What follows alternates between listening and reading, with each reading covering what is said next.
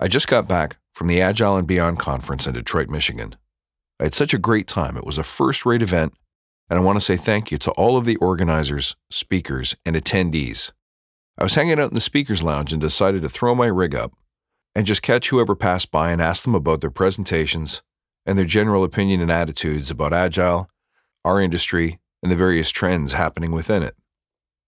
So I didn't catch everyone, but those that I did catch were really cool, enthusiastic people, and they had a lot to say. So I hope you enjoy this content. There's a lot going on here, so cancel your next meeting, lean back, and enjoy. That's this week on the Badass Agile Podcast. And thank you, Detroit, Michigan. You still rock.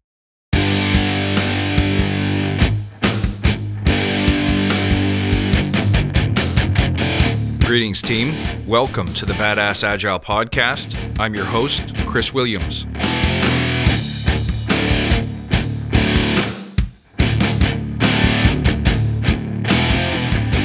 Hi, I'm Nayan Hajratwala, and I'm a Agile and Lean coach and software developer.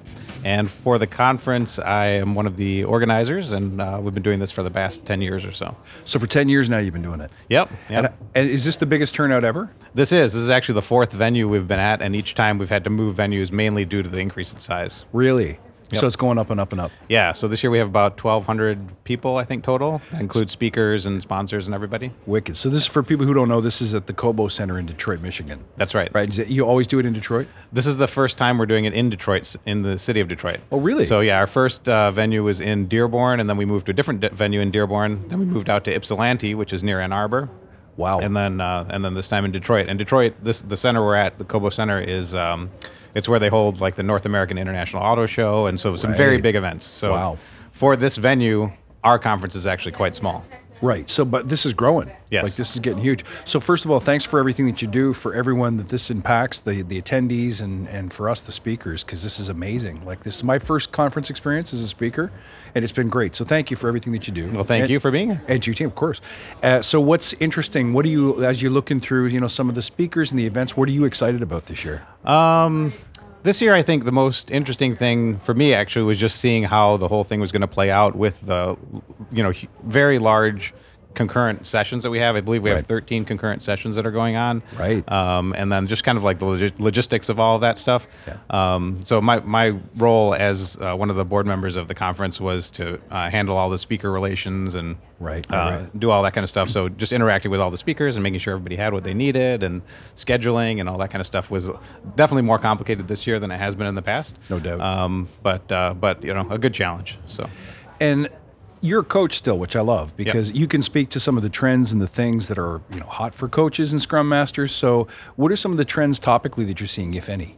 Um, you know I don't know that they're honestly a lot different than what they have been. You know you see a lot of companies that are doing you know doing the agile stuff and they're i think finding that they're not getting as much value as they expected and a lot of it's because they're not doing real agile stuff they're just kind of doing cargo cult you know oh this is what we're supposed to do. We're supposed to have uh this kind of meeting so we'll have this kind of meeting. We're supposed to do this so we'll do that. Don't real not without really understanding what they're doing um, behind the scenes and um, and also a lack of technical practices. So um, i think a lot of this agile stuff just frankly just doesn't work. If you're building software, it doesn't work if you're not using the technical practices like TDD or you know automated testing, all of those types of things, continuous integration.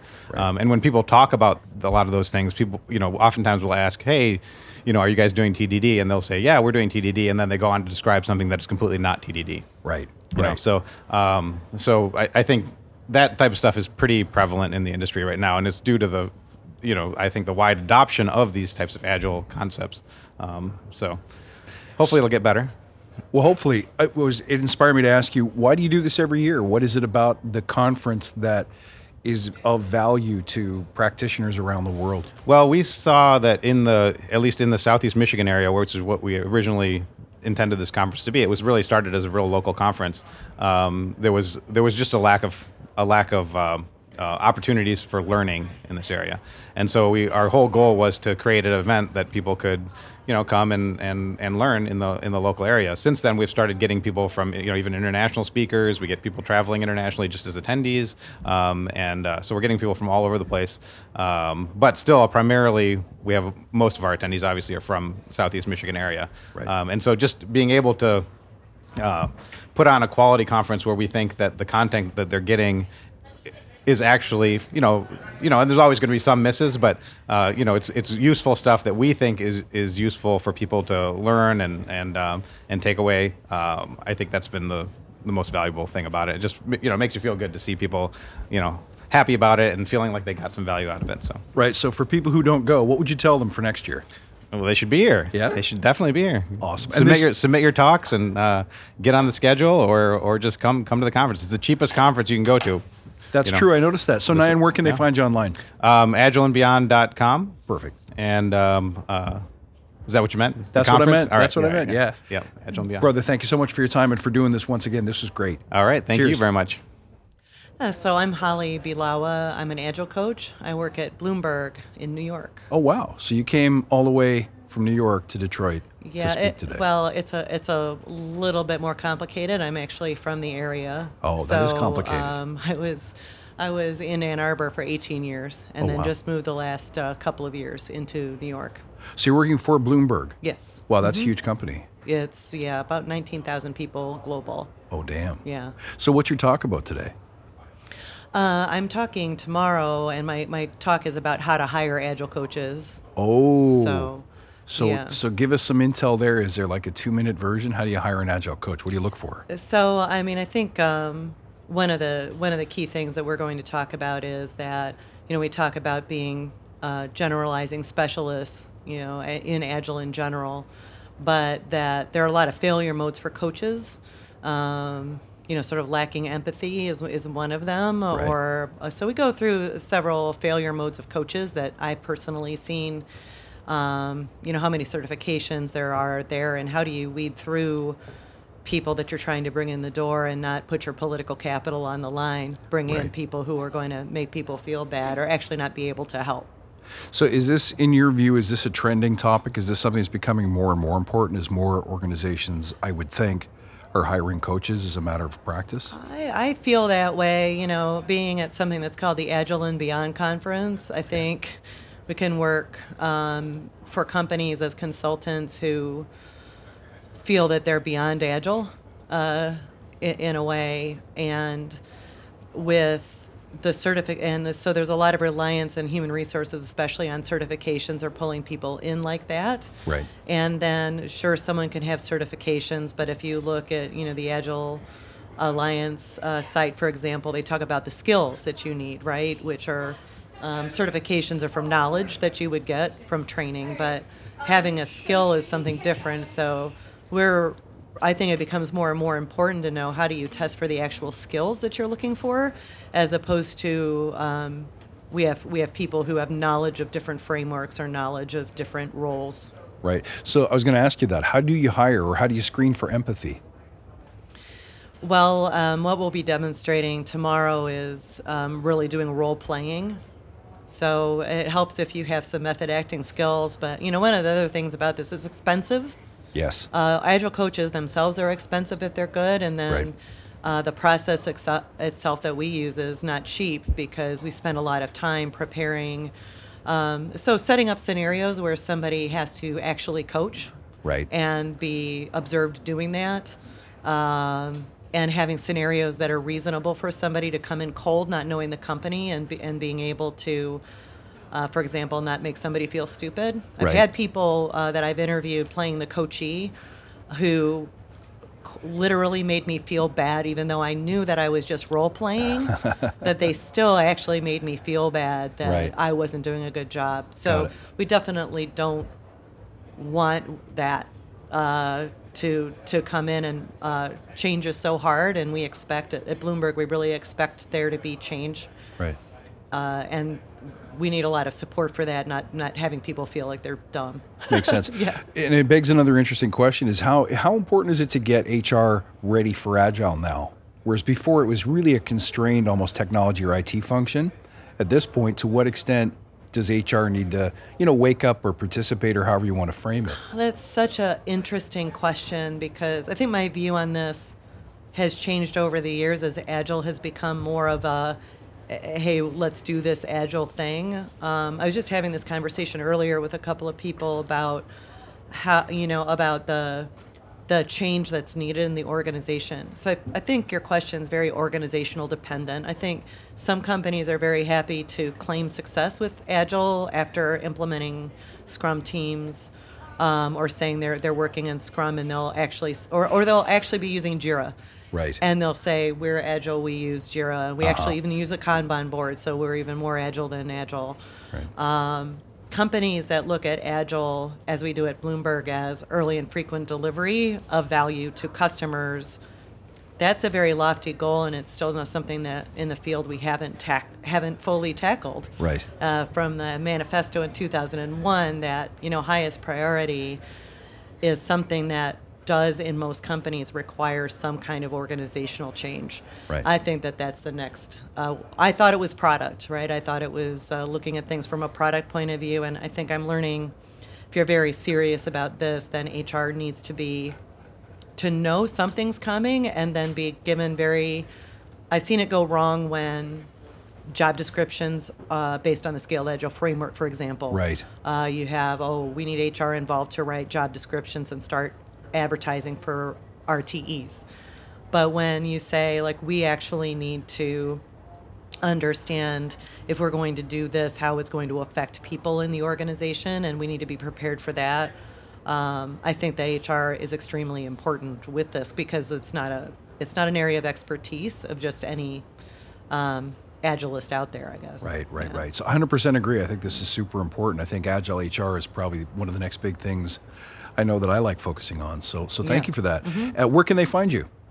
So good luck with your talk, first of all. But where can they find you online or wherever we can find your work? Um, so I'm at Agile Growth on Twitter. Okay. Um, I'm on LinkedIn, Holly Bielawa. There's only two of us in the whole United States. Okay. So it's B I E. After that, you're pretty much good if you remember Holly.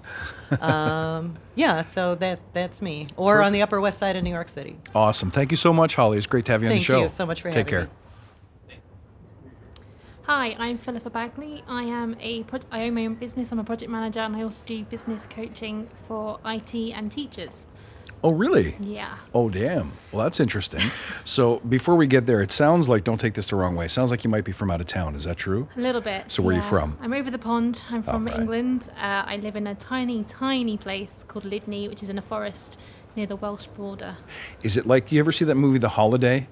Yes. where uh, Kate Winslet and Cameron Diaz trade spots for the Christmas holidays. I always picture when people say they're in remote parts of the UK, I picture that cottage. Don't so it- quite have that cottage, but I do live in a converted dairy. That's a shame because I was going to ask you if you wanted to switch. Where do you live? I live in Toronto, Canada. oh, I'll switch anyway. I love Yeah, Toronto. perfect, It's fantastic. perfect. Done. We'll sort that out afterwards. So, welcome. What made you choose this conference over any other? Um, so project management uh, takes on so many different forms and agile obviously has been around now for 15 20 25 years and i think it's gaining traction but what i think it lacks is a universal understanding and we all talk about how if i'm agile i don't do documentation or if i'm agile i do this and, and it's good to come to a place like this where you have such a diverse range of of use cases and understanding that you can kind of get a concrete view of how agile works awesome. So, what's your talk on specifically? so I'm actually looking at um, project management for creatives. Um, and actually, I'm trying not to talk about agile specifically. Mm-hmm. Uh, and with this, I find that in we talk about diversity in work and in, in, in the world. We're not very good at doing it. Right. And particularly in the industries that, that use agile, you have this spectrum of creative people, the developers, designers, uh, even project managers can be creatives, and they don't fit any one style or methodology. Right. And actually, what we need to look at is more about how you manage those people as people, not as a, a means to an end.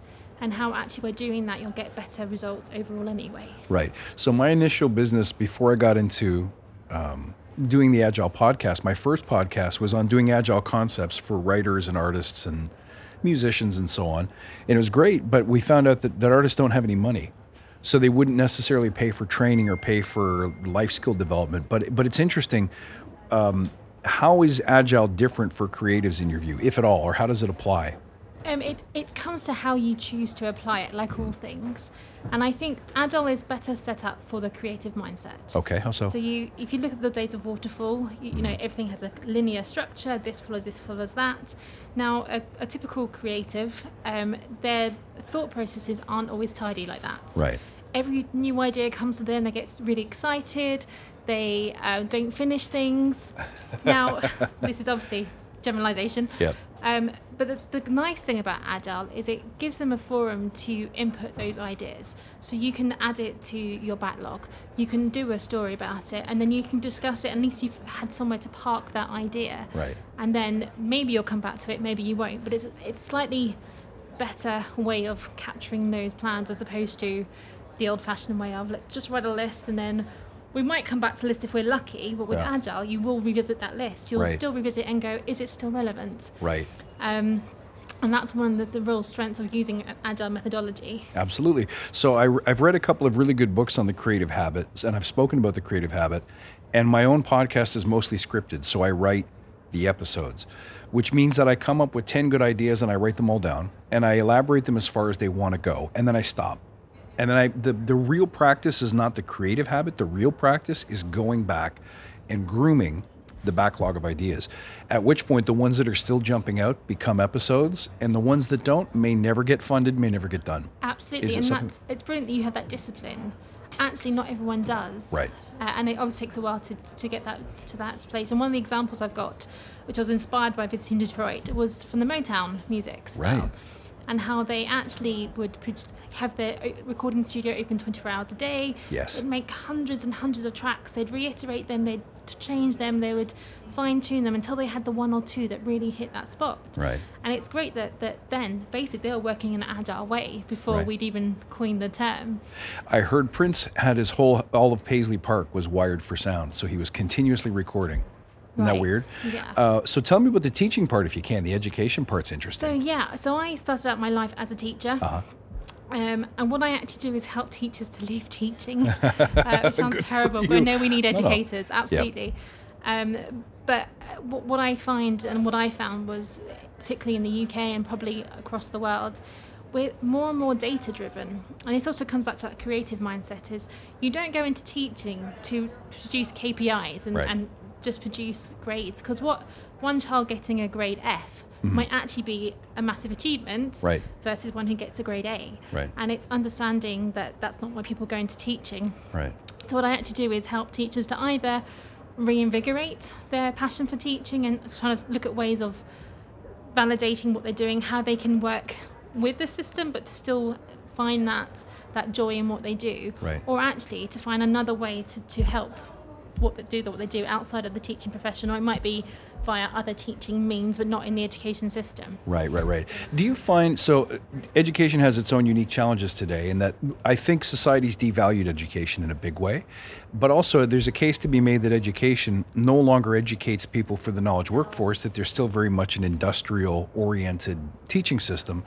Kids are less disciplined or completely learning differently, first of all, but they're also less likely to respond to traditional forms of authority. So there's all kinds of problems that teachers feel they can't connect, kids feel like they're not learning um, but will, the society will give a kid a chance until they're, you know, until they're I can't remember what age it is now, but they'll they'll force you to stay in school, even if you desperately don't want to be there. Absolutely. So in the UK, you have to be there till you're 18, either Right. doing not necessarily doing formal academia, but Right. at least a trade or a, or a craft of that some variety.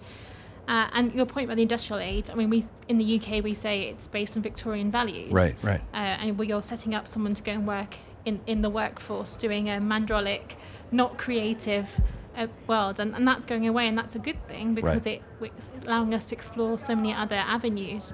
But you're right. How do you prepare a child for for that unknown future? So, do you believe? And I'm sorry to cut you off, but do you believe that agile has a role in the future of education, either as something we teach or as a way of innovating in the education space? That's a very good question. I'm glad you like it. it's, it's, it's, it's not a simple answer, though, I think. Um, in the right circumstances, Agile could be used, absolutely, because it, it lends itself to that innovative approach that Right. we need in education as well as in business. Um, the, the worry for me personally is you're trying to, for, and again, force a methodology onto a problem. Yeah. And actually, what we need to look at is what does the problem actually need, first of all. And for some people, that might be an agile response. That might Yep. be, you know, reinvigorating the education system. And the Finns have a very good way of doing it, where they eh, all their learning is based around a topic, and and rather than a subject. So they might look at Egyptians, but then during that they'll look at geometry, they'll look at languages, they'll look at Oh, this wow. all around this topic. So it's Right. more of a holistic learning experience as got it. opposed to I have to prepare for an exam. So I think if you could use Agile in that sense, absolutely. And then there's the other side. Again, in, in the UK, we're moving more towards education as a business. Mm-hmm. That has its pros, it has its cons. But of course, when people are involved, if you only head towards KPIs and business targets, Right. you lose the whole point, which is to nurture children, to make them grow and discover the world. Um, so the, the short answer is yes and no. Um, but That's we have to be careful in how we approach it. That's a fair answer. So I'll ask you another hard question is obviously you still have a great passion for educating children. It's important to you. It's one of your core values. And and so how what caused you to make the shift? Did you feel like you could still contribute as an agilist and as a as a speaker or is are you now educating a different kind of of child? uh, my husband might say that I call him a mad child quite often. Um, no, absolutely. So I think, and I'm still fairly young, uh, and I'm very lucky to have experienced an amazing life to this point. And I'm really passionate about making sure children can also experience the world. And when I was a teacher, I worked at a comprehensive in the north of England, which was uh, in quite a poor area. Right. And I had children who'd never basically left their estates. And we still have that problem. Uh, so where I am now, I don't do it as my core role, but I actually volunteer with a local organisation. And one of the primary goals is to encourage youth in the area to have better experiences, to give them a place to go. And I think we'll see a lot of the problems we have come down to lack of opportunity for children Right. coming from funding cuts, coming from the education system pushing them down a route. So where I can, I, I do that. But I also, as I said, grown-up children, that you're never too young to do something new, are you? Right. And I remember reading recently about, I think it was an an artist who first, who just displayed her first art show at the age of 92 or something. Oh my wow. I'm like, we should just keep trying to find our thing and trying to challenge ourselves. And if I can help do that with the coaching and the training, or even just for my day to day project management, then why wouldn't I? That's wonderful. Where can they find you online? Uh, I am on LinkedIn, so Philippa Bagley. Uh, I also have a Facebook page. My company is called Honeycomb Business Solutions. Honeycomb Business Solutions. Uh, okay. So please come and find me, and I'll answer any questions you have. Very good. Good luck with your talk today. Thanks for joining you. me. Thank you. Cheers. So I'm Michael Nir, and I'm here from Boston. From Boston. From Boston, exactly. Great. Welcome. Thank you very much. I'm is glad first- to be here. Uh, well, happy to have you on the show. Thank you for doing this. Are you? Um, is this your first Agile and Beyond? Yes, it is. It is. Why'd you choose this conference this year? I don't know. I just uh, I was looking at the conferences out there, and I said, "Hey, that's a nice place, and it's a nice uh, venue, and it's a great crowd that's joining." So It is a great venue. For those who aren't here, there's this beautiful Akobo Center is pretty much right on the on the shore. you can Uh, swim to Canada. I know. I looked at the window and I took some photos of, of my home country. Right? Really? Yeah. You're I'm, Canadian? I'm across the pond. I'm Oh across the pond, man. And Ian was very nice inviting me here. Yes, absolutely. Thank you. He's done a great job running this thing. By the way. Amazing. first class all the way. Like there's a Slack channel for the speakers, so we can say I'm missing a cable, and they're just so on it. Like it's beautiful. It's And they're giving these machine. French. Uh, what do you call them? I don't know what those are Uh, I called. forgot. I forgot. So- so- patisseries. Yeah. so, Whatever. so whom do you work for? What do you do? So I'm I'm my own my own boss now. I've been for like 16 years, Wow. and uh, mostly doing agile coaching, lean agile, and DevOps. Right on. And and you do it from uh, sorry, where did you forgive me? Boston, Boston. Thank you very much. Boston, Mass. I've been there the last five years. Before that, I've lived a long while in Israel and worked in Europe and Asia. Where'd you start your agile journey? Was it back home, or did you start it when you It was it was about 10 years ago. Yeah, wow. my eyes were opened. I guess Oh, it's that's funny. awesome. It's funny, right? Yeah, I've is. written a lot of books, and uh, through the writing, Yeah. I think my the book that sells the most called Agile PMO for 2012, and it kind of helped me through the journey of agility. Is Writing the book, yes. Writing the book did. Yeah. That's awesome. So what's your talk about today? I'm talking about persuading the bear. How do you create engaged communities uh, through influence without authority? So how do you do that without stripes, without the badges? How do you get in there and influence people? You need to learn to listen.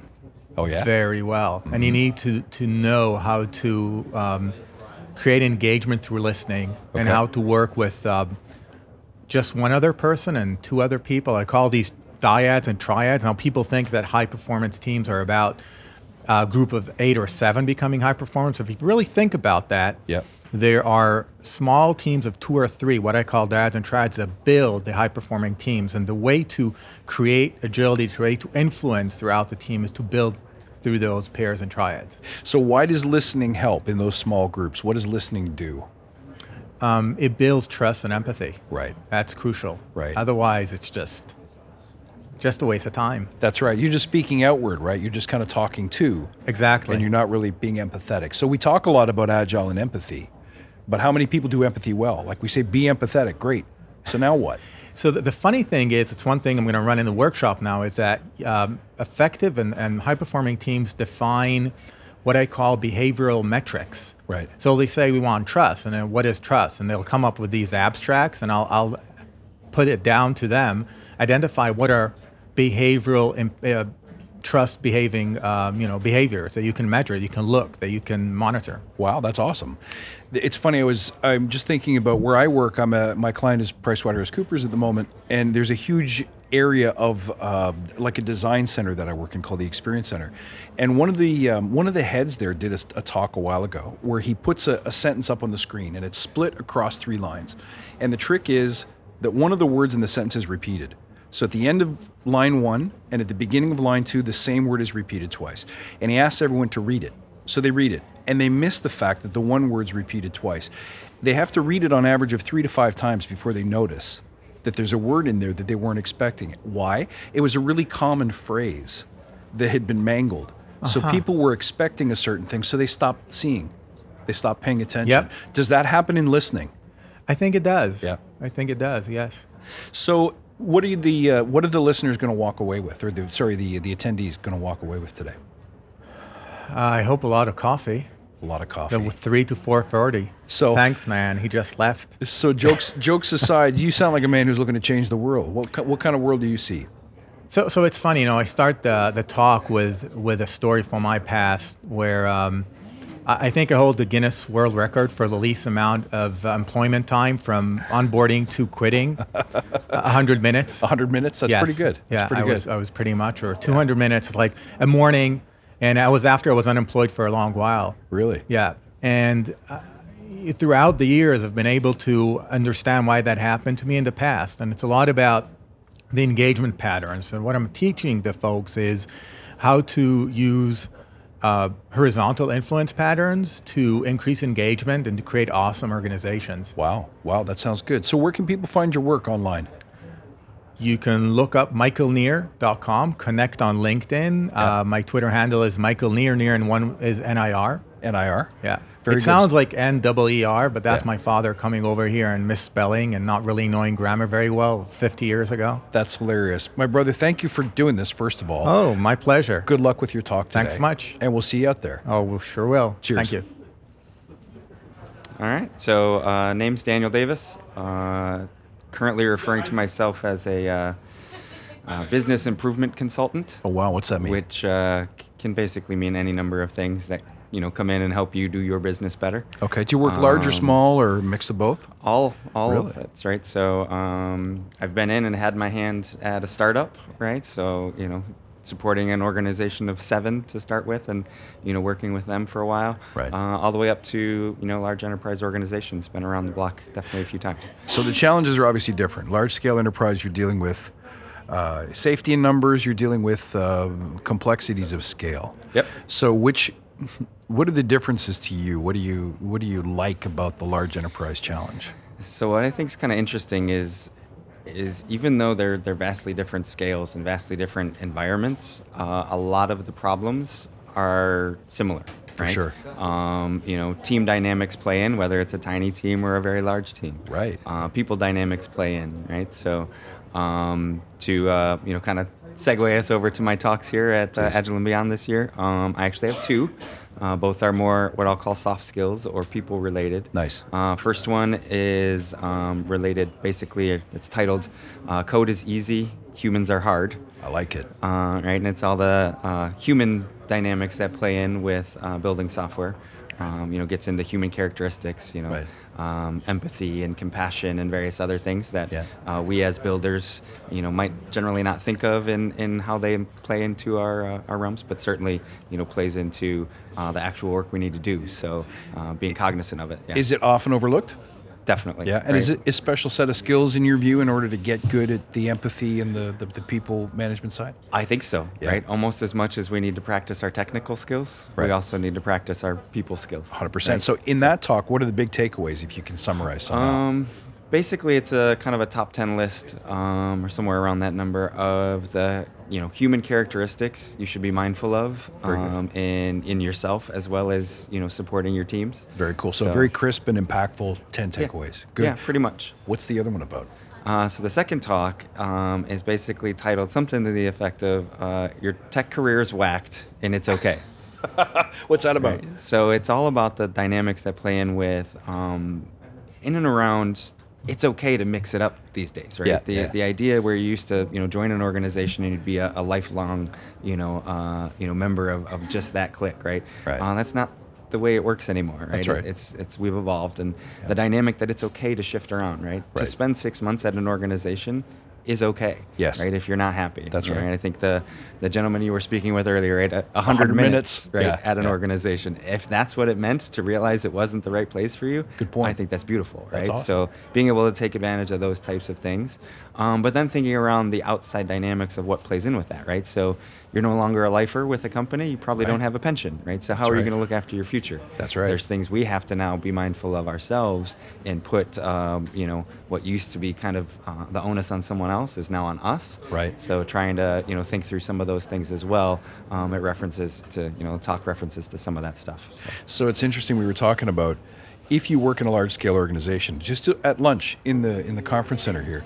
is that there were certain people bemoaning big org culture, and one of the discussions we had is when you work for places that are highly pensioned, that's how they attract people. They attract Yep. people on a sense of safety and consistency and durability of the job.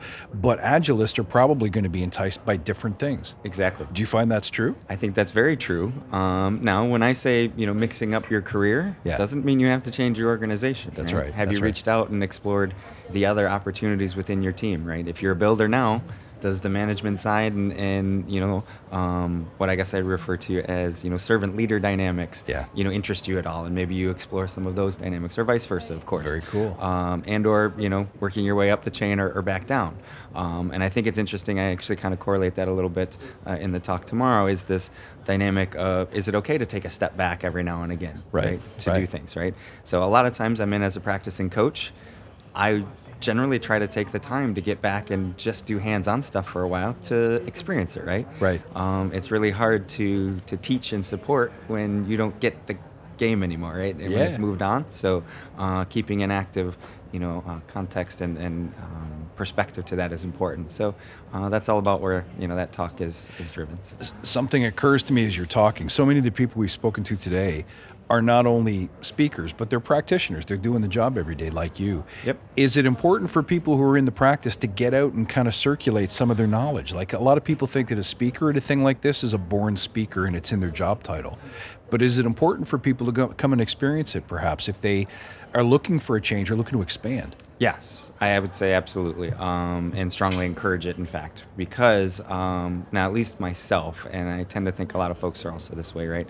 I learned from being challenged, right? Ah, yeah. The dynamic of we learn from our failures. You got it. right? I've just failed a whole lot. Did you? Right, all along the way, and it's Cool. taught me some amazing lessons that have you know helped me get to where I'm at now. It sounds like. um, and being able to you know uh, push yourself a little bit, right? If you haven't spoke before, right? Absolutely. Try it because you don't know what worlds it might open up if you you know you don't ever take that that kind of step. That is very true. Speaking about opening up new worlds, what was your favorite beer from last night?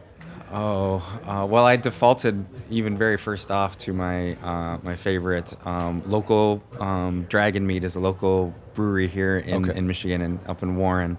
Um, you know, so not too far off from here. Uh, they do a Belgian triple called the Final Absolution. And was it there on tap at the uh, Um, at the? they uh, unfortunately didn't have it on tap, but they'd had the bottle version, and I'll take it anyway. That's good.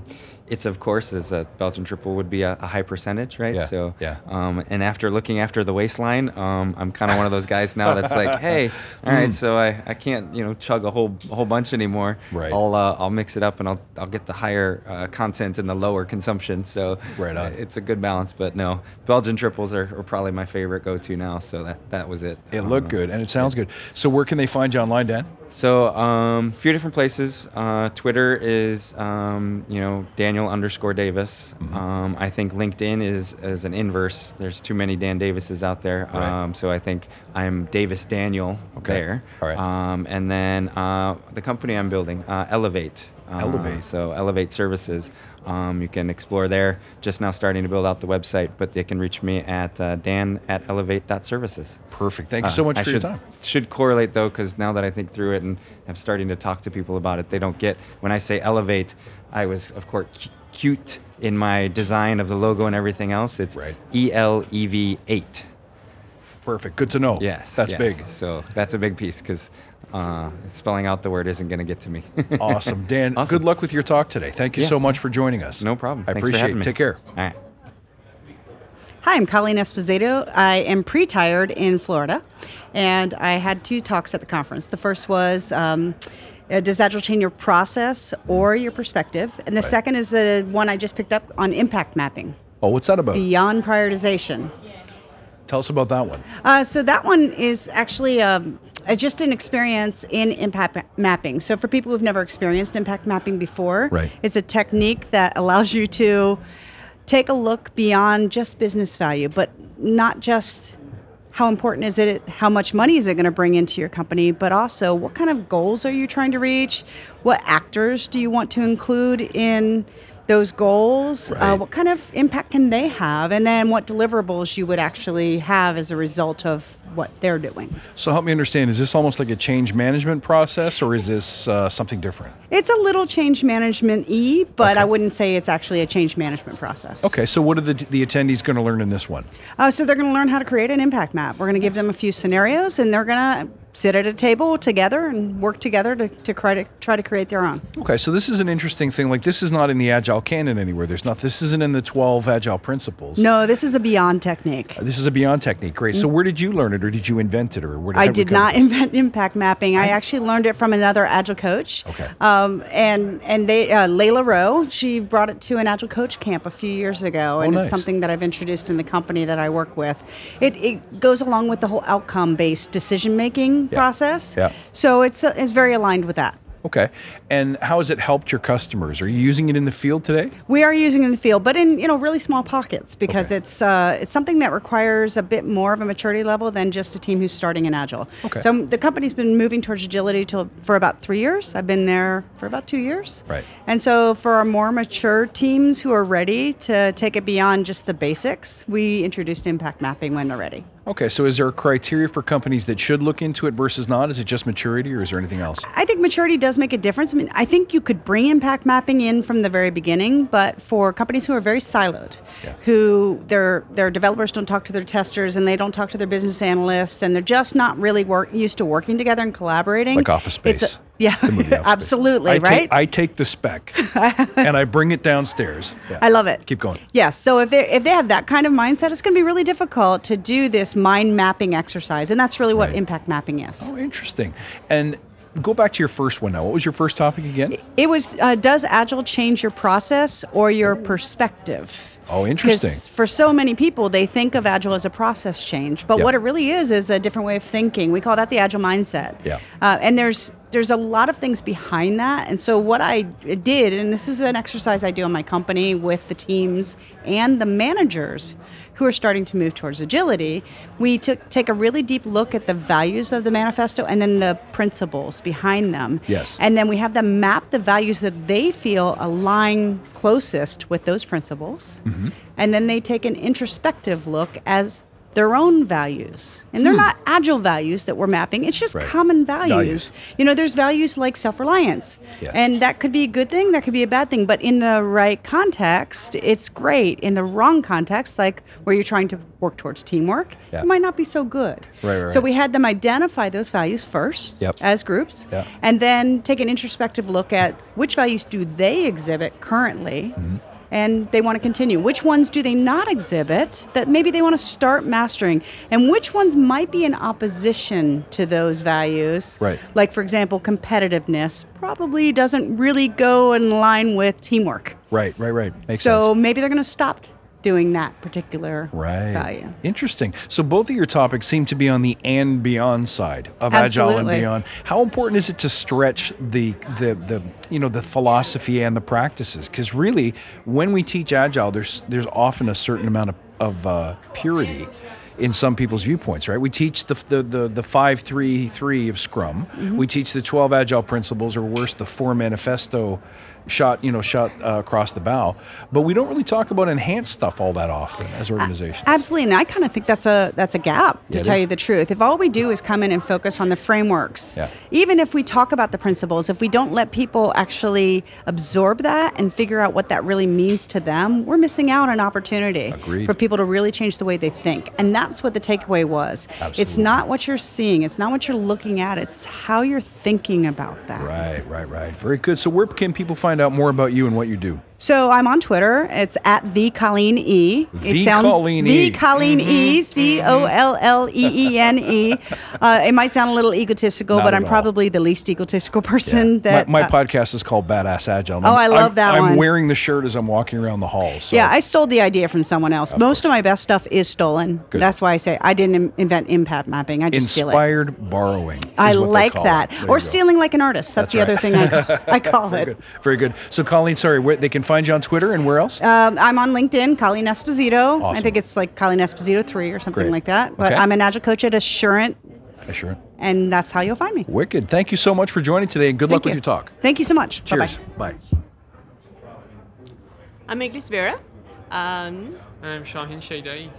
I work for a big bank in Toronto, Canada. Nice. You don't want to say which one, do you? No, I don't. I wouldn't either. Canadians are really precise about that sort of thing. So, uh, and what do you do for the bank in Canada? Um, I lead the COE, the Center of Excellence for Transformation. Very good. And is that challenging? Absolutely, especially because this, the own existence of that department means a lot to the transformation. Of course it does. And how about you? Are you in transformation as well? Yeah, yeah. I um, I have done lots of financial institutions, and I'm I started my own consulting right now, and I'm working with one of the other banks. All fantastic. Which So I'm again, not we going to name. we can't say which one. Yeah. All right. So you guys did. Is this your first time at Agile and Beyond? It, for me, yes, It's it's, my too. first time. Um, mine is the fourth time that I'm Oh here. wow. Yeah. Why do you keep coming back?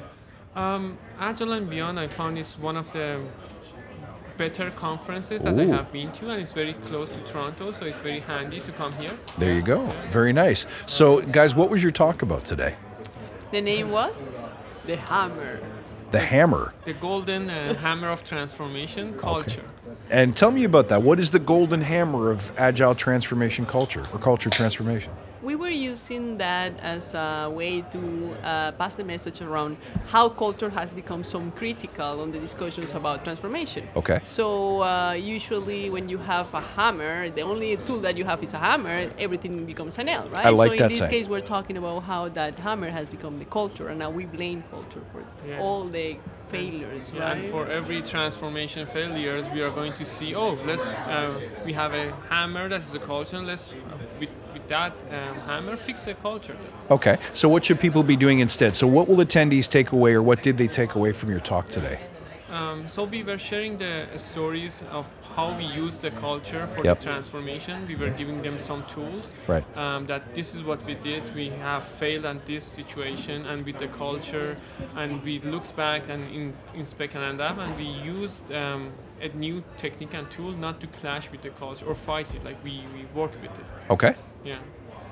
Yeah, from my perspective, I was also bringing real, real life examples. Um, I, I work as an executive in this bank, so uh, I can see also the other side of the coin. Yes. And it was fascinating to see how much feedback we got at the end for people that were telling us, "Oh, are you working in our company? I didn't see you there," because it's, it's the Oh. same kind of stories. Same So problem, it- same they everywhere. relate with the Yeah, yeah. So, so why is it that? Why, why are so many large organizations struggling with the same? I mean, there's so many smart people at this conference. We're supposed to have a lot of answers, or at least a lot of ideas. How come we continue to struggle? I was saying to my group this morning, the new 13th State of Agile report is out, and year after year, the one thing that doesn't change in that survey is what is the big cause of agile failure? And it's always culture, mindset, leadership buy-in. How come we can't break that problem? That's a good question to ask. Do you have a good answer? I think there are many factors. Yeah. Um, it's not a single. We, we our brain works in a, in a way that we try to simplify things, right? Right. So in this case, if we fix the culture, then everything else is gonna be all right. Or if we just remove leadership, then everything else is gonna be all right. Right. And uh, and it's hard for us to see the whole picture Yes. and how everything interconnects and uh, how every everything you touch actually have an effect on the other side of in many other sizes of the same organization because they're big and they're living creatures really Yeah. so um, it's not easy to point on one aspect and i guess it also we also have the tendency to try to apply what we have seen that works somewhere else Yes. and try to replicate it because it works somewhere else and without taking all the differences that each organization is very unique right Yes, yes, that's true. Do you believe one of the things that I, I believe is that even if we can't solve the problem overnight, everything that we do to continuously chip away at the problem is meaningful because at least we're endeavoring to make things better and not let them sit. Do you believe that as well? I completely agree with that. I, I believe in baby steps. Yes. So it's uh, I- I'm not a big fan of these big bang transformations. You Right. come to Monday, everybody's going to be working in a different Right. way. I really believe that we have to move the needle little by little. Very good. I like that. I like that a lot. Do you have anything to Completely add? agree. Yeah, Yeah. yeah. Big Awesome. bang transformation never is this, um, even one solution, not the final. one, Yeah. Right, right, right. Makes sense. So, guys, where can they find you online and beyond? For me, it's easy to find me through LinkedIn. I guess where, that's where I'm more active. So if you find me, it's E G L Y S. There are not that many, so. E G E G L Y S Yes, on LinkedIn. Perfect. that's right. And you? And I'm on Twitter and on LinkedIn as Yep. well as I have my own blog that I blog there. What's your blog? Um, it's called it's blog.sheidaei.com. It's my last name, so it's not um, And can you spell it for the audience? I s- uh, blog.sheidaei.com. Perfect. Thank you so much, guys. Great Thank job. you. Cheers. Enjoy the Thank rest of the conference. so. Bye bye. Hi, I'm David Harrison. I'm a software engineer at Ford Smart Mobility. Well, welcome. You just did a talk today. I did, yes. What was it on? I talked about extreme programming at scale. Oh, nice. So tell me about that. Extreme programming. At, sorry, extreme programming at scale. What's that mean? So it was talking about our team's journey from uh, when we started as about 12 developers as an XP team and how we scaled those practices to try and handle a 100 developer team. Right. So inherently, a lot of agile stuff, including extreme, is really well suited for smaller teams. But it's tempting to want to scale it because if you're getting results, let's. The only thing better than a little bit of extreme is a lot more of it. So how can you get a lot more of it? What? So what? Uh, what are the attendees going to take away or did take away from your talk today? So I think we, we were able to kind of give a vision of what happens when, when you scale things that break down your practices. Right. Um, XP really, even if you ask some of the practitioners of it, it doesn't work past 60 people, especially not co-located teams. So it's talking about how you can build some of those practices back up and why they're still important for you to try and practice uh, just to meet the expectations of your customers and your business and still do it in a way that you can feel proud about. That's awesome. So how did the, how did the cr- how did the crew react to it? What kind of questions did you get? Uh, I think it was a lot of questions on, on how we interact with the business at that scale. Okay. Um, when when you have these practices on products that have sometimes tight deadlines or you don't control them end to end, how Right. can you fit XP into that when you have so many people and so many communication channels? That makes sense. What kind of advice can you give to the people out there listening? Uh, I think it really helps if you have a lot of empathetic product owners um, who are aware of just what it's like to work in those environments because we deal with those technical requirements and they're dealing with the same challenges in their business requirements that they're working on. Right. Um, so finding a way to continue to work with a focus on a single product Yeah. and, and defining all of your organization and your practices around that product can go a long way. Right. So I'm curious because I used to do programming many moons ago, but it's been a long time. How is how has Extreme evolved or changed in your view? Um, I think it was a lot of focus uh, just on, on the theory of reducing your feedback loops a lot. So I think you can go into all the practices. You can say you do paired programming. You can say you do continuous integration, but as a team, we're really doing all that because we want the fastest possible feedback at every level from the customer to our code. Right. So I think we've looked at XP not just as a, a set of princ- a set of practices, but a set of principles. Right. Interesting. Okay. And you're you're still using this like you're using this today in your practice. Yeah, so, so when we go back to the office, we'll, we'll be pair programming. We'll be submitting our code to our CI multiple times a day and, loo- and looking at these tests. Uh, it's something that we've kept with us from day one of the project and varying levels of success all the time. Sometimes we're good at it. Sometimes we really let those practices slip, but they're, they're core practices for a team always. That's very cool. And you continuously evolving it as you learn more and you fail more.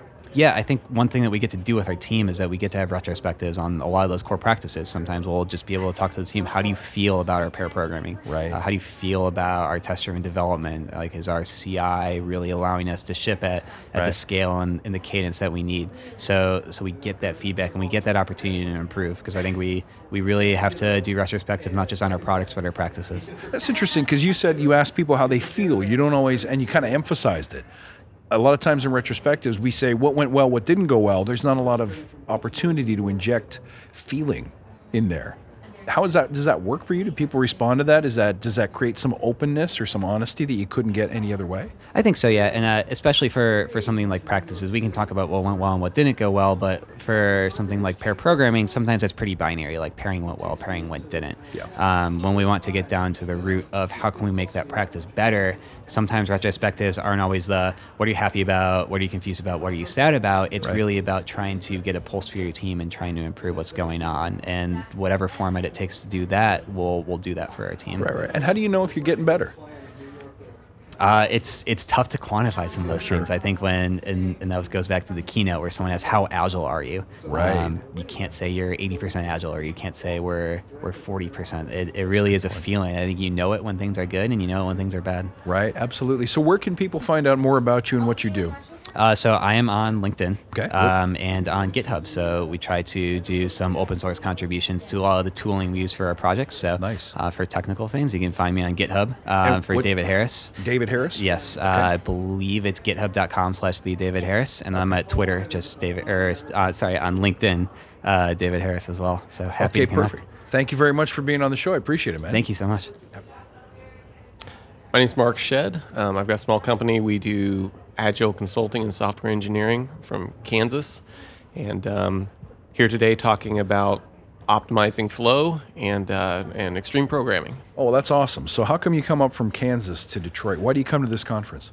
Um, knew some people here and uh, saw it, and it had been here last year. It was a cool conference. So Oh, so not come- your first coming time. back. No, no, Awesome. spoke that's last year great. too. So tell me about uh, optimizing flow.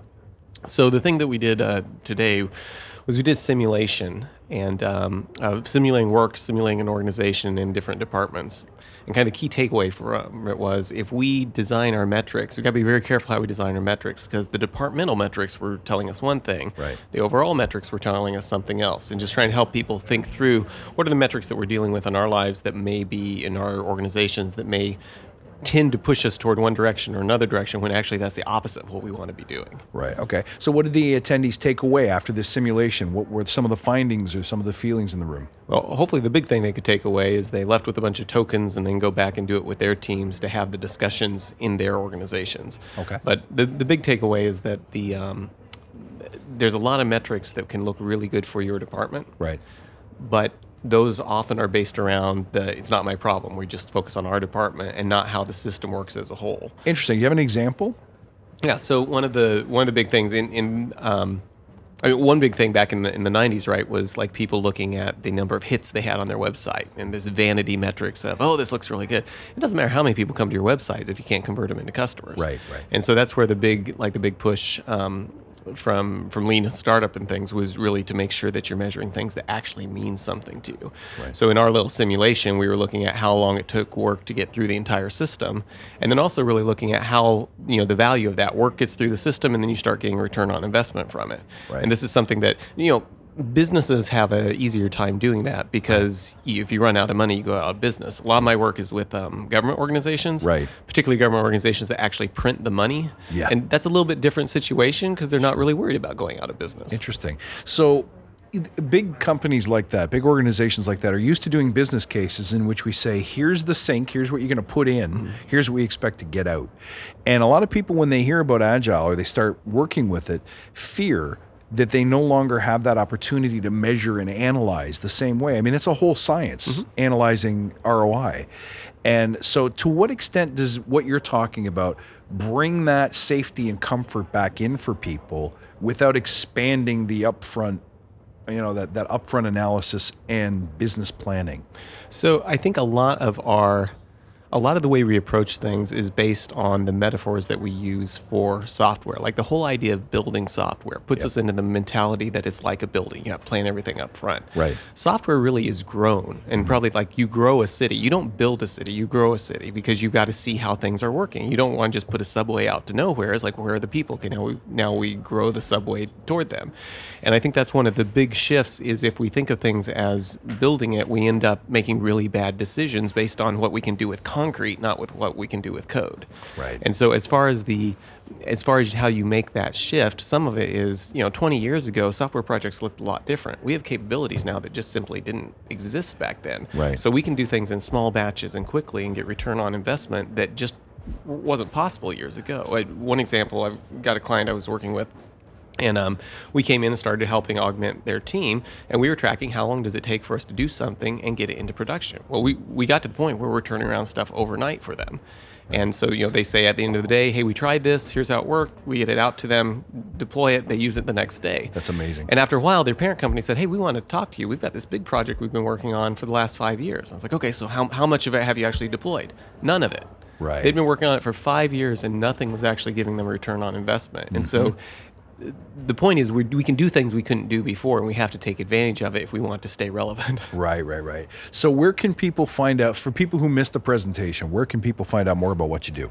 Uh, if you go online, look for Mark Shead, S H E A D. Probably one of the more popular things I have is my YouTube channel. Nice. YouTube.com slash Mark Shead. Okay. M A R K S H E A D. I've got a series, a lot of people here have mentioned them, the, um, the Agile cartoons. So a little Yes. short, five Yeah. ten minutes. Have you seen those? I have, Okay. yeah. Th- those, those are mine, the little five ten Nice. minute cartoons just talking about Agile principles and stuff. And that's probably a great starting place if people want to find me. But I've got, you can find me online. If anyone wants to talk to me, I'd love to talk to anyone about any of this stuff. Amazing. Thank you so much for your time, Mark. Thank you. Enjoy the rest of the conference. Hi all, my name is Aarti Joshi and I'm a software engineer. And where do you software engineer, Aarti? I work at Ford Motor Company. Oh, so here in Detroit. Yes. Well, that's awesome. So, is this your first conference? Yes. It is. Okay. It's Do my you, now you conference. you gave a talk or about to give one? I'm about to give a talk. Uh, well, I'm I'm going to give a talk tomorrow. Okay. And what's your talk going to be about?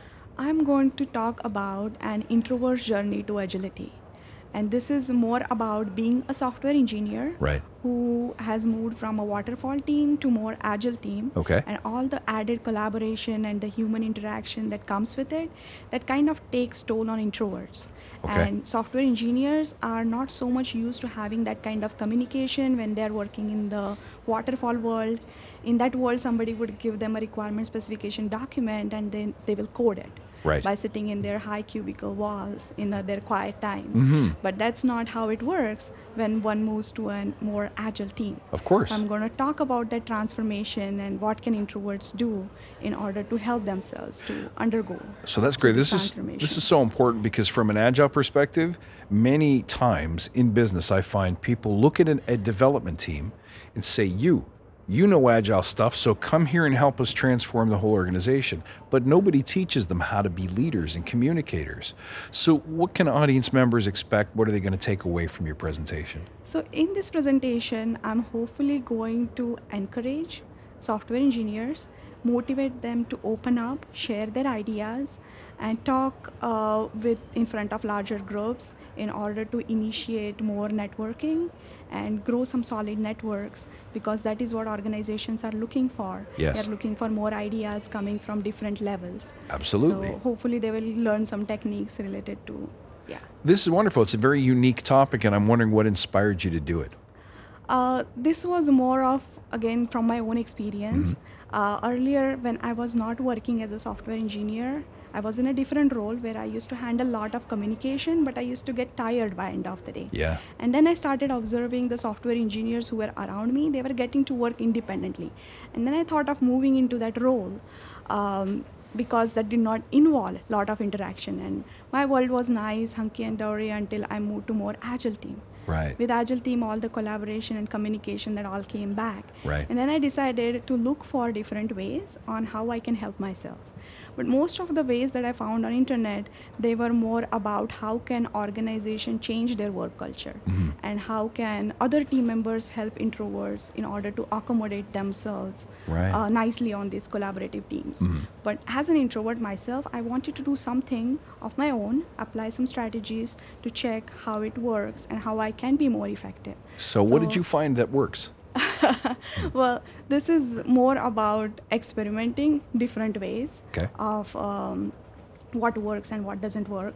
Uh, it was more about changing the perspectives of how we look at the things. Okay. Uh, because introverts, they think about, uh, they never think about changing their behaviors. Yeah. And changing, by changing behavior, I do not necessarily mean they need to start acting like extroverts Right. but there are certain strategies which they can use uh, where they can think about mass networking like i said earlier communicate in front of groups uh, i'm going to also talk about uh, brain science how introverts uh, their brains are wired and why they act in certain ways so learn more about yourself Mhm. and that will tell you when you need more quiet time in Right. order to recharge Mhm. and when you do that when you create that more time for yourself in your regular workday schedule uh, automatically you're more productive Right. and more collaborative you just need to be open for ideas and not uh, refrain yourself from having those interactions When you tell people that you're an introvert, are they surprised? Because you're very articulate. You don't seem like an introvert classically to me. Uh, well, that is what I'm going to talk possibly tomorrow.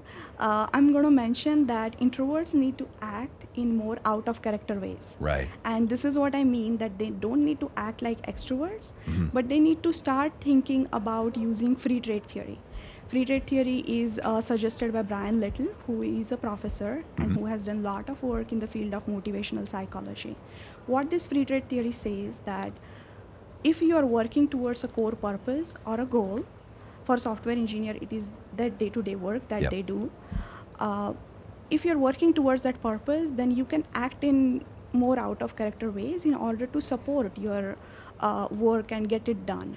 Right. Now, earlier, software engineers were not required to have communication, but now they need to because they are very much involved from the very conceptual phase of software uh, product until the product gets released to production. Right. They are not handing over uh, documents or they are not handing over code to somebody. They are not handing over their product to hardware guys in order to deploy. Right. They need to be involved in all the stages. So now having more interaction and collaboration is part of their day-to-day work. So this is kind of acting more of out of character ways. So This must be really exciting for you. You can see you have a passion for it. This is important work to you, right? Yes. Congratulations. That's wonderful. Thank you. Now, where can people find more about you and your work online?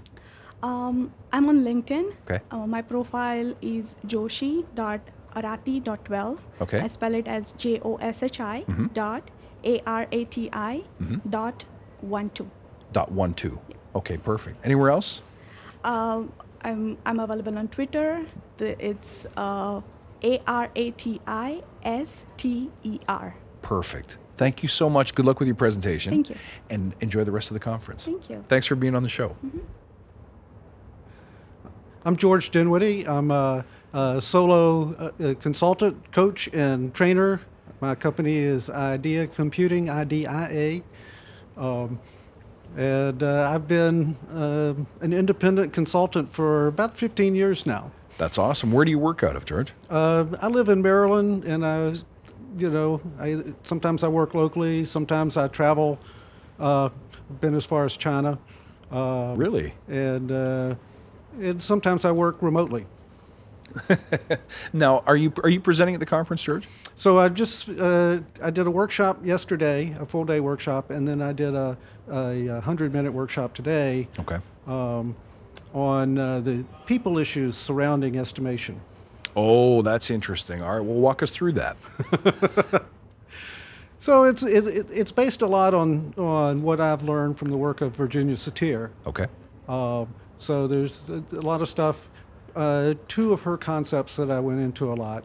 Uh, one is congruence, um, which involves balancing the needs of myself, the other person I'm working with, and the context around us. You know, what are the needs, in this case, of the organization. Okay. How does that how does that play out, or, or how does that impact estimation?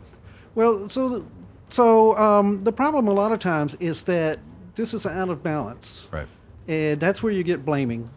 Is you get blaming when you neglect the the uh, needs of the other. Right. So, you know, you know, every, it's your fault. Right. Whatever happens, it's your fault. um, and and the opposite of that is placating, where you neglect your own needs. Right. And try to sa- satisfy the other person, do whatever it is you think they want. Right. So does this happen more when you're talking developers and testers are sitting in the same room and they're supposed to contribute to a to a meaningful estimate, and one either kind of uh, sub is subdued because they don't want to rock the boat, whereas others feel neglected because they haven't been included, or or how does it um, how does it actually impact dynamics?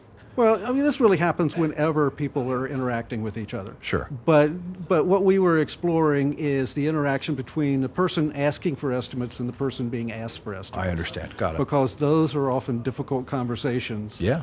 And and you know people oftentimes don't feel empowered to you know represent themselves fully. Right. Or uh, you know they, they want to you know they, they get angry with the other person and, and and blame things on them and that can happen in either direction Sure, it can. So, how did the workshop play? How did the workshop go? Did you get good participation? Was there a lot of revelation for people? Oh, I, I got good participation, and I got people asking me questions at the end, and um, so I think it went very well. Awesome. What kind of Uh, questions so- did you get? What kind some, of questions? some- uh, well, you know, questions about uh, you know how to apply this in particular situations and Okay. things like that. And, Awesome. Uh, it, it wasn't for everybody. Some people left early. Well, they know, always halfway do. through, The- but the- that's okay. The agile people are a bunch of savages, George. um, so, so, how is the 100 minute session different from the all day?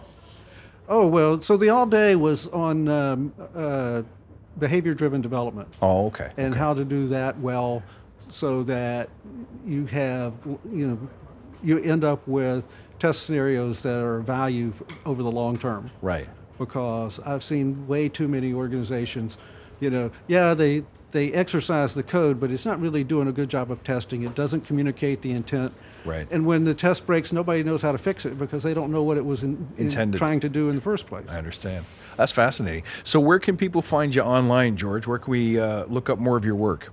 Okay, well, there's several places. Um, I'm at G Dinwiddie on Twitter. Okay. Um, I, uh, my uh, company website is idiacomputing.com. Okay. And then my blog is blog.gdinwiddie.com. G. Dinwiddie, spell that for us. It's, it's G D I N W I D D I E.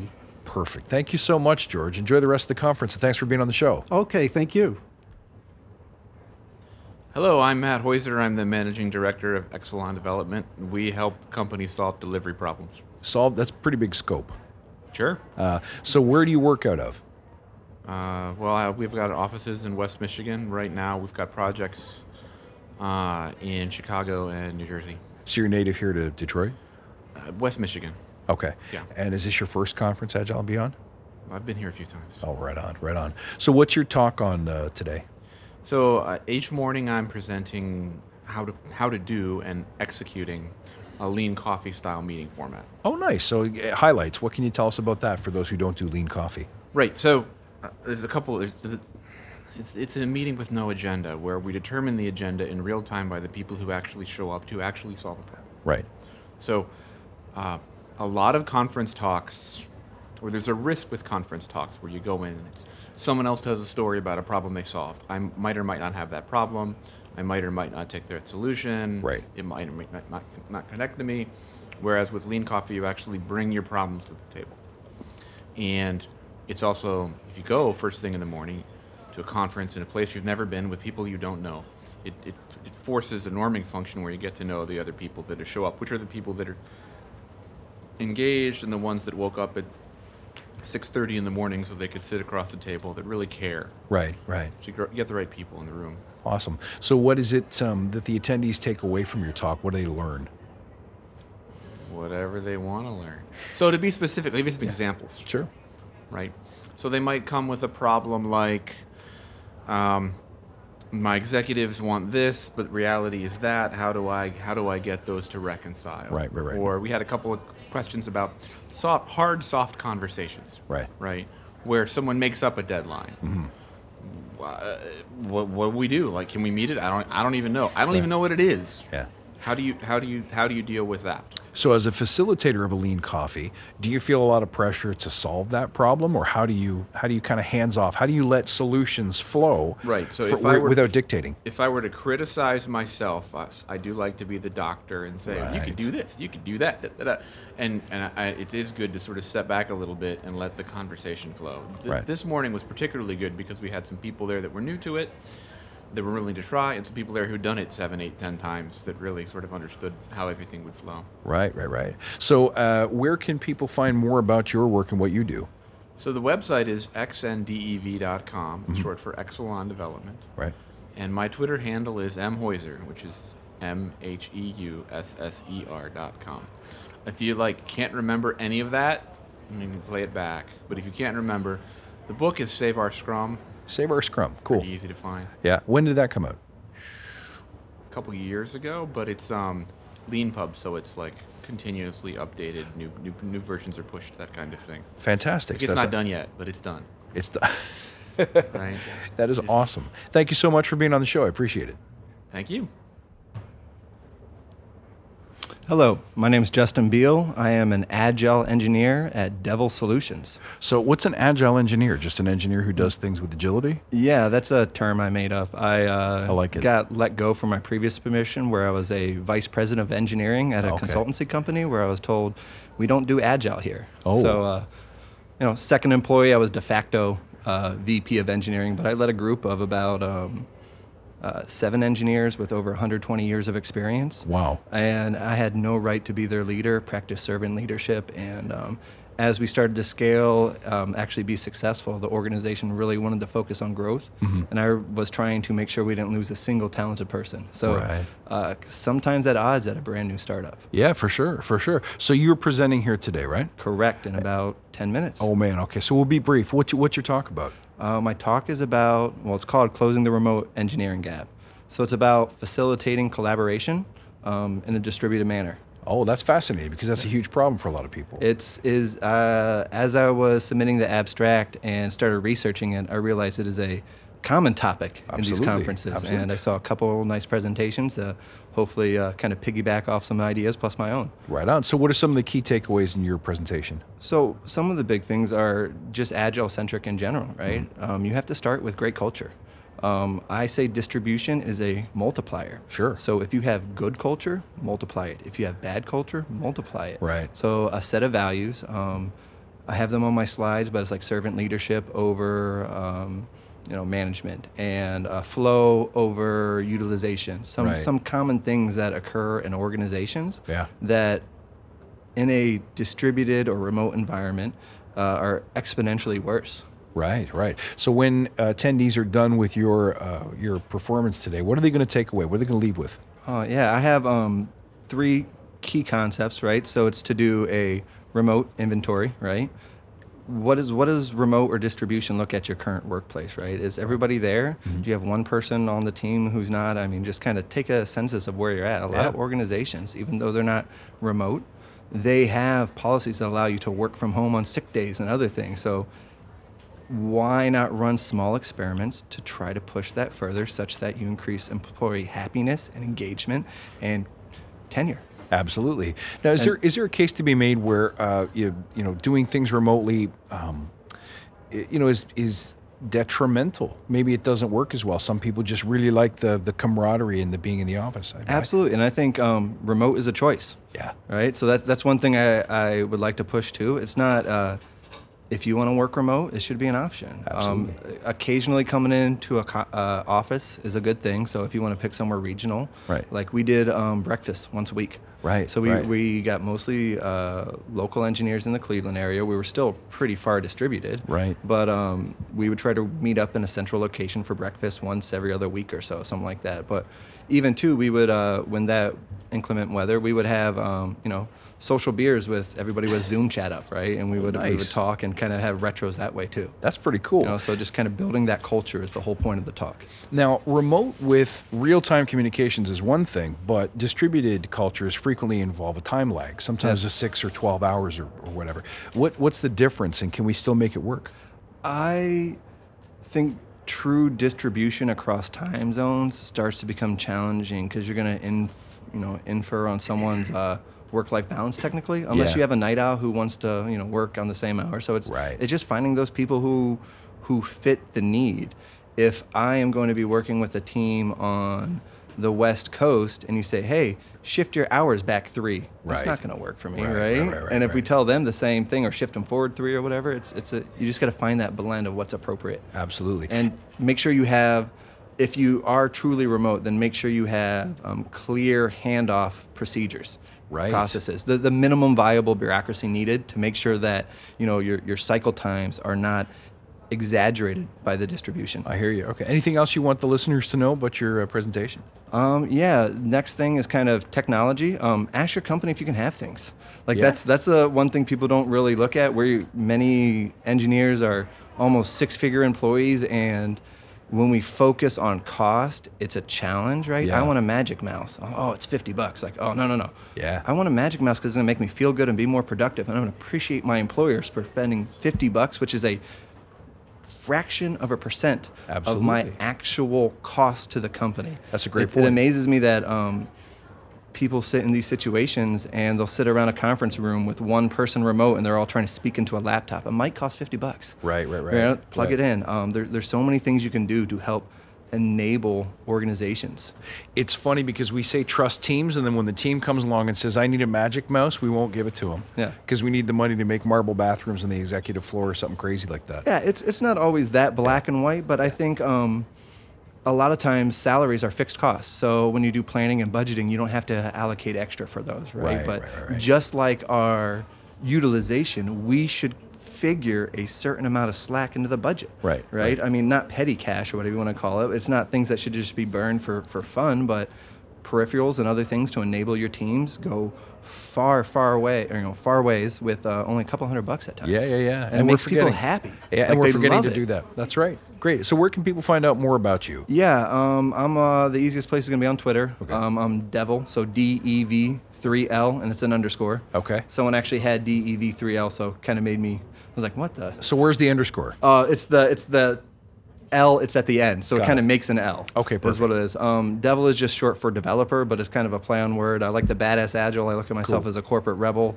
Yeah. Um, I struggled in corporations myself, and I'm trying to get back into it as a coach now. So it's kind of like a full circle where the things I saw in the trenches, I want to help people out now. Oh, that's awesome, dude. Good for you. Yeah. We'll keep it up. And good luck with your presentation. Cool. Thank you very much. Which is now probably three minutes away. Yep. And uh, thanks for joining on the show. All right, appreciate it. Cheers. Bye. Hi, I'm Tom Bellinson, a Scrum Master at ITHAKA. Where's ITHAKA located? ITHAKA is headquartered in New York, Yeah. but we have an office in Ann Arbor where we do most of our software development. Okay. And so what's your talk on tomorrow?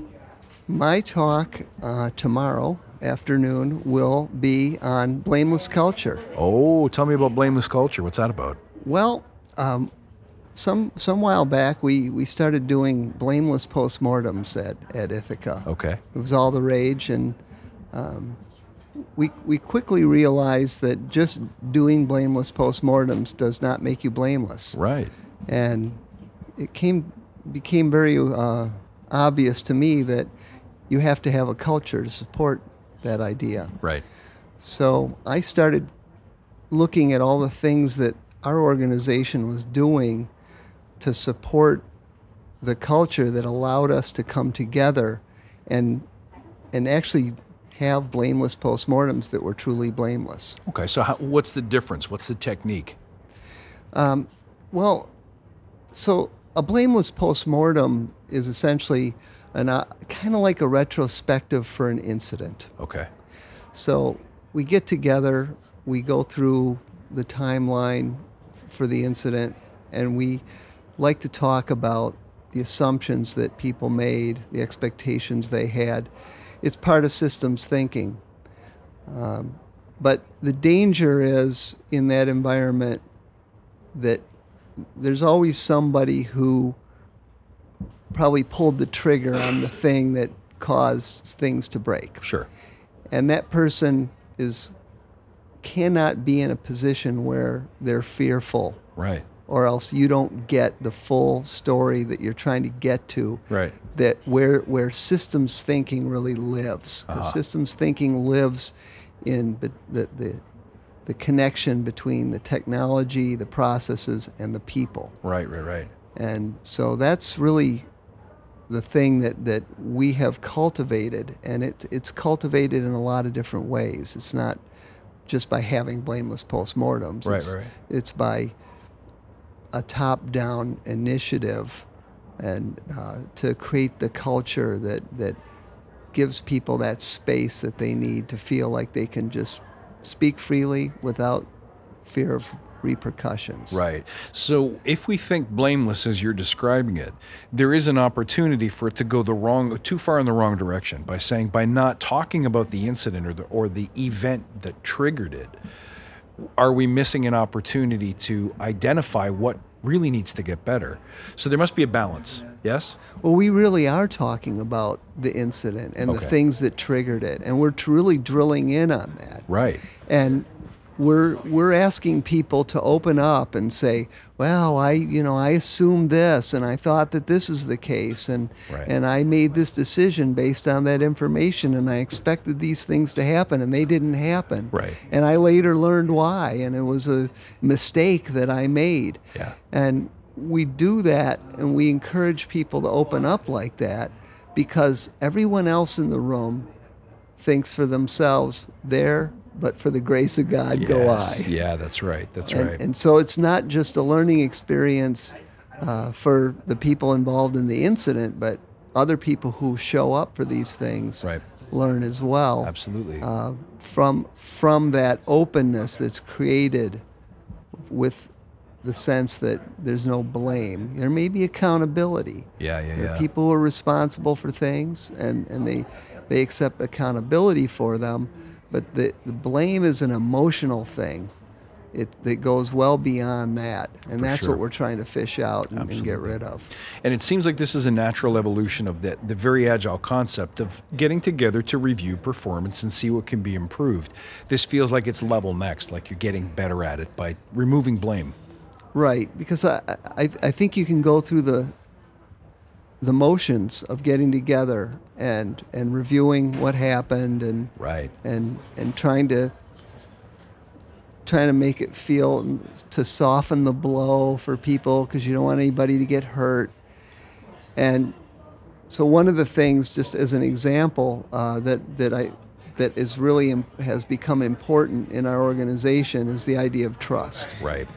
and and we, it's one of our core values and and we really work hard to cultivate that Yes. because what we've learned is is that when people trust each other teammates and, and leadership and you know when when the people on the operational side of the organization trust the leaders Yeah. then then they don't they don't it strips away that fear and when you can have the kind of conversations that people dream about in a retro where where you can say wow you know that you did that thing and that went really badly Yeah, you know yeah, can we yeah. drill in on That's that right. for a minute and That's right. and and that person if that person feels bad they're going to become defensive Yes. and they're going to be protective about things that they know they did that were probably not a good thing Right, right, right, that other right. people could call them out on but if there's trust they don't worry about it That's awesome. That's awesome, man. So where can people find out more about your work? um, Well, we uh, have a, a blog that we do called Build Smarter. It's on Medium. Okay.